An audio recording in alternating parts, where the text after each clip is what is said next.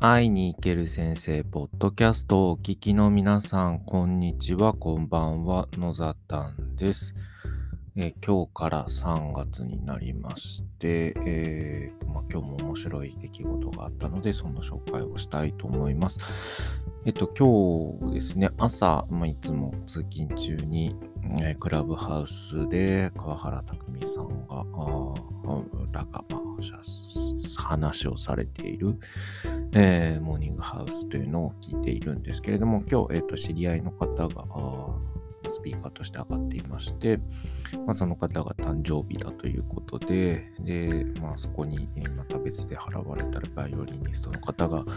え、演奏したりですね、あまあ、なんか素敵な雰囲気が朝から漂っていていいなと思ったわけです。で、その、えー、まあ、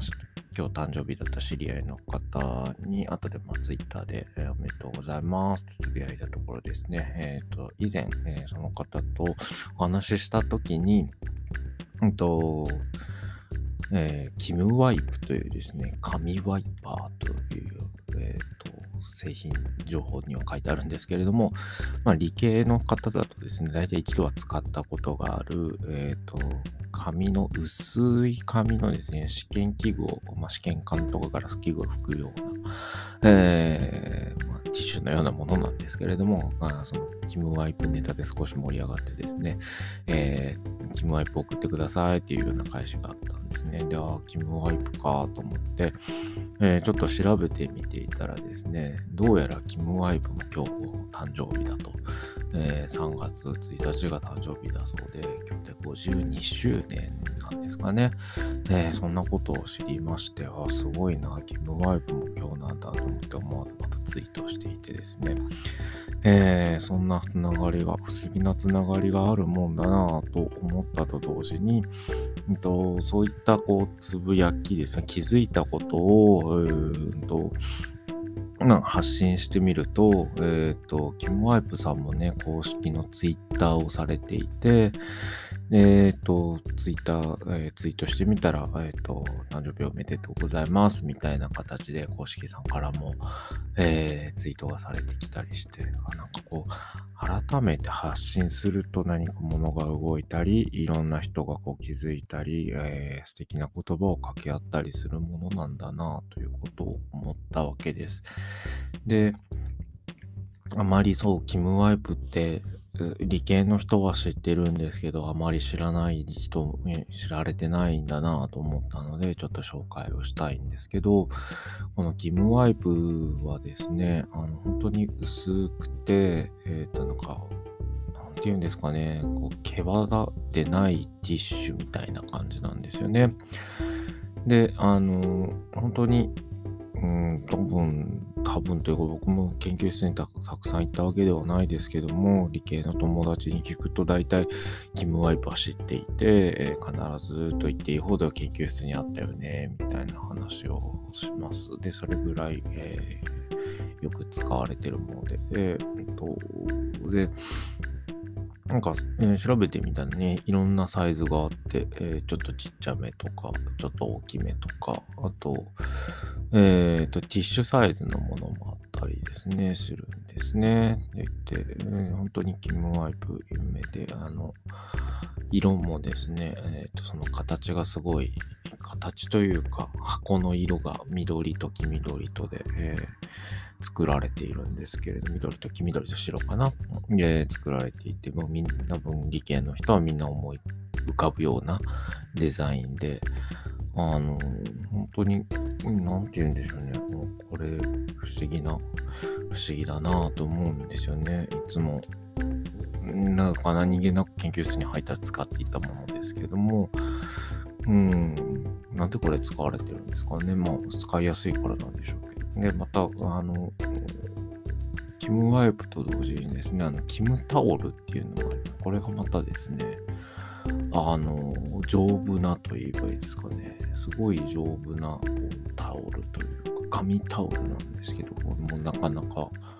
えー、破れにくくて、いろんな油汚れとかも拭き取って、これも多分工場とかで使ったり、研究室でも使わせてもらってたりしましたけど、本当に、そんな素敵なものがもう50年以上続いているそうで、調べていったら、最近はなんか LINE スタンプでもキム、キムワイプの LINE スタンプがあって結構あの理系の方には面白い感じですかね。あの、あなんだろう、あの誤差の範囲ですみたいなのが書いてあったり、あの理系ネタで書かれていて、非常に面白いものがあるなというのを、まあ、あの本当に知り合いの方の誕生日をきっかけに、えー、些細なやりとりですね、キムワイプという言葉でのやりとりをした中で、新たに気づくことっていうのがあるもんだなというのをですね、えっ、と、気づかされた今日の一日でした。うん、なんか、ね、その、やっぱり思うんですけども、こういった調べるとか、ちょっと物思いにふけるとか、あ、これちょっとなんか面白そうだなって言って、何の役に立つかわかんないけど、ちょっと調べてみようみたいな時間っていう、時間っていうんですかね、余裕というのか、心に、えー、少し、ね、空間みたいなものがあると、もう本当に自分からこう調べていくといろんなことをこう、ね、思い出したり調べたりできて非常に何て言うんだろう人生が豊かになるのかなという感じが今日したんですね。で、うん、なんかその、うん、本当に些細なことなんですけど、えー、共通して知ってることを通じながらこういろんなことを思い浮かべられたりですね。あの、あ、共通のカルチャーってあるんだよねってことを知って、え、共感できたり、うん、なんかそういったお時間っていうものが、その、まあ、ね、来年度、再来年度と学校教育の場では支援学習指導要領がどんどんどんどん、ね、中学校高校へと広がっていくわけですけどもそういった中で探究的なこう学びですよねそこにつながっていくことなんじゃないかなと思っています。で本当にこううん、なんかこう教科書を終わらせることに一生懸命になりすぎるんじゃなくて、えーと、少しずつ余裕を持ち持たせながらですかね、をちょっと調べてみる、ちょっと遊びで調べてみる。まあ、ネットサーフィンというよりも、まあ、言葉をサーフィンしていくような感じですかね。なんかこの単語が出てきたらこれ調べてみて、そこでまた新しいわからない言葉が出てきたら、えー、次に行ってみようみたいなことが起こるといいなと思ています。なので、あの、今日聞いていただいた方はですね、あの、ぜひ、キムワイプ知らない方はですね、キムワイプを調べていただいて、特に文系の方見たことないかと思うんですけど、縁がない方は多分見ないようなものだと思うんですけれども、このキムワイプを見ていただいてですね、こんな製品あるんだっていう気づきから、うん、何かこう、面白がったりですね、楽しんだり、なんでこれ流行って、流行ってるって大変か、あの、理系の人みんな知ってるんだろう、みたいなことをですね、感じ取って、えー、話のネタにしてですね、人生が少しでも豊かになればなと思った今日の出来事でした。今日はこの辺りで、えー、お話を終わらせていただきます。聞いていただいてありがとうございました。それではまた。